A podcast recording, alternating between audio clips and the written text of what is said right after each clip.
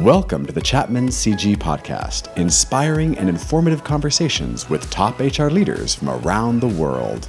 It's great to be here today with Dr. Christian Schmeichel, Senior Vice President and COO for Global Human Resources at SAP, and my colleague, Dr. Frieda Rummel, Practice Head at Chapman CG for Germany, Austria, and Switzerland. We're actually recording live today from Walldorf in Germany at SAP's offices. We had a wonderful session this morning with a number of HR leaders, and Christian has kindly offered to share some more insight with us around HR transformation and the transition that SAP's HR team have gone through. Christian, thanks very much for being with us. Hi, Ben and Frieda. Thank you so much for the opportunity. And um, yeah, great to share a little bit what we have been doing at SAP. Brilliant. So maybe um, we'll cover a few questions now. The first one uh, SAP has embarked on a, a, quite massive HR transformation and transition. Could you tell us a little bit about that and the scope? Absolutely, Ben. Yeah, mean, it has been quite a journey so far.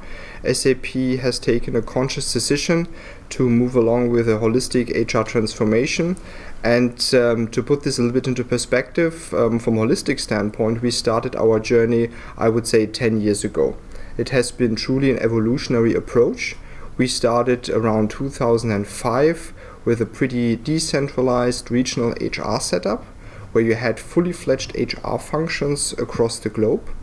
Then we moved into what probably most people would refer to as um, a traditional Dave Ulrich model with HR business partners, center of expertise, and also shared service centers.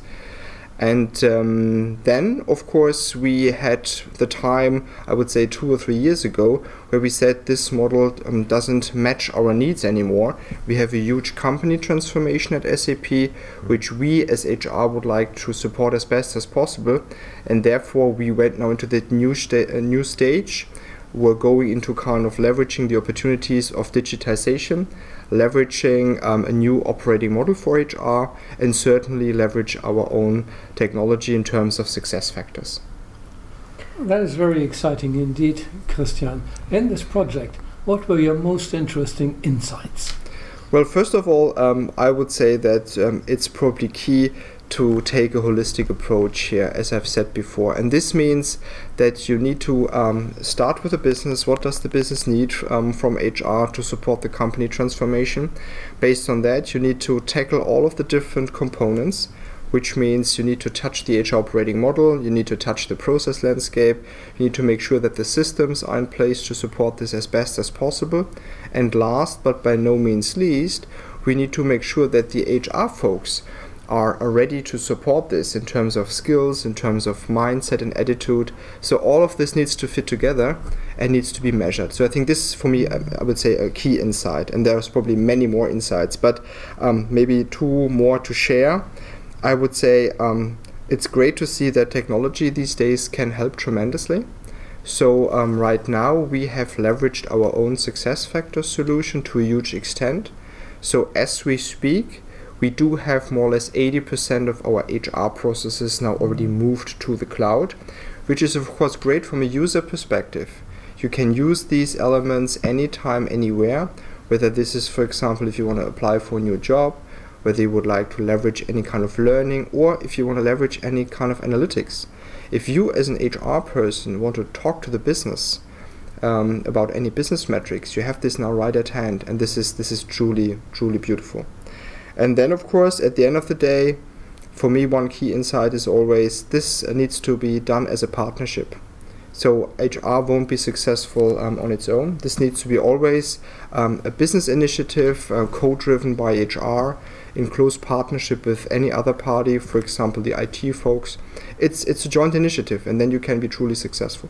Thank you for these insights, Christian. What is now your advice to companies which are about to start a similar project?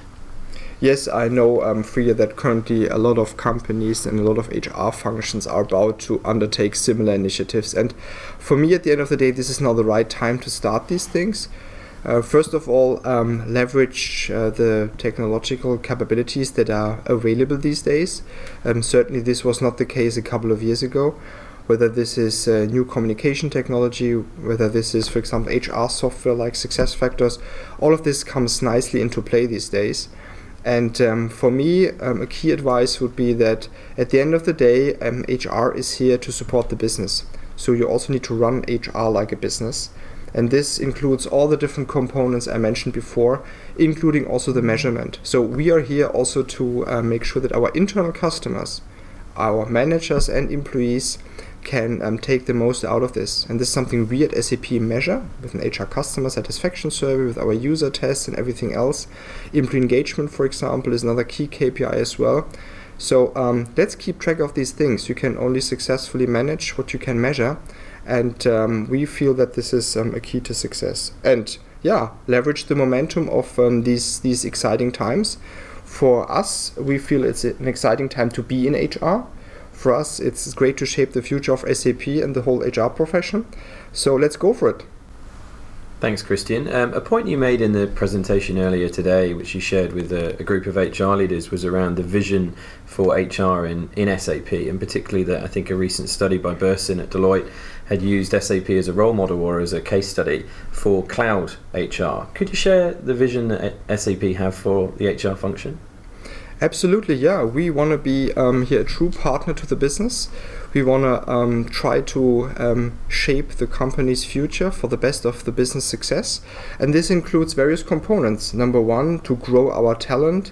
Number two, to make sure we have the right leaders in place and, in particular, equipped so that they can develop amazing talent. And of course, we want to make sure that we have a simple and agile organization.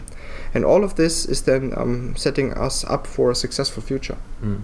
And one of the hottest conversation topics, you mentioned data and having numbers, is actually around performance management and removing numbers, removing ratings specifically. You summed it up quite nicely earlier, but what's the thinking in SAP? Because I know you're about to remove ratings.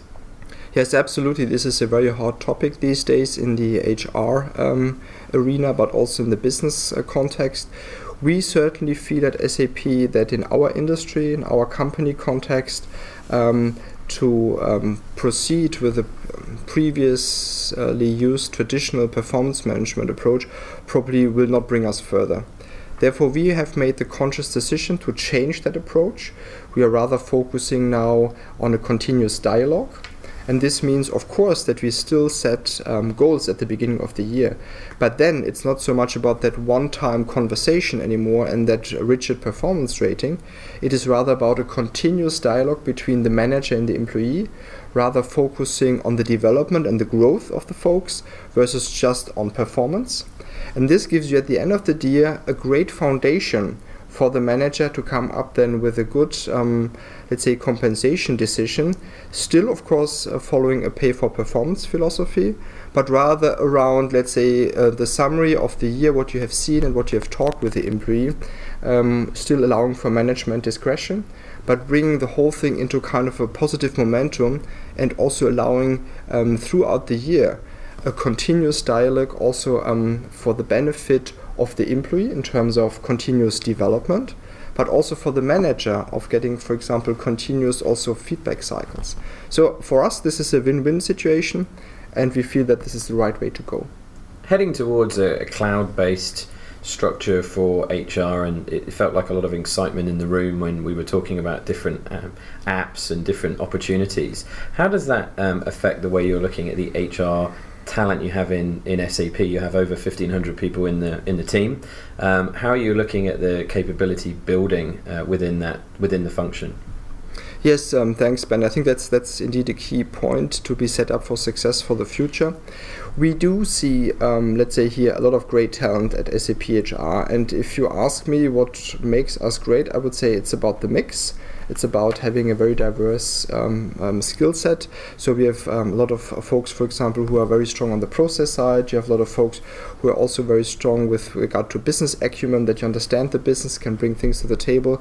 We have also a lot of previous, let's say, um, people who worked in consulting, bring the conceptual know-how in. You bring a lot of um, also analytical skills to the table. This also increasingly um, includes the use of data. And all of this so that um, strong HR knowledge base, including the methodology um, when it comes here to analytical uh, skills and data skills, and then also, for example, that link to the business.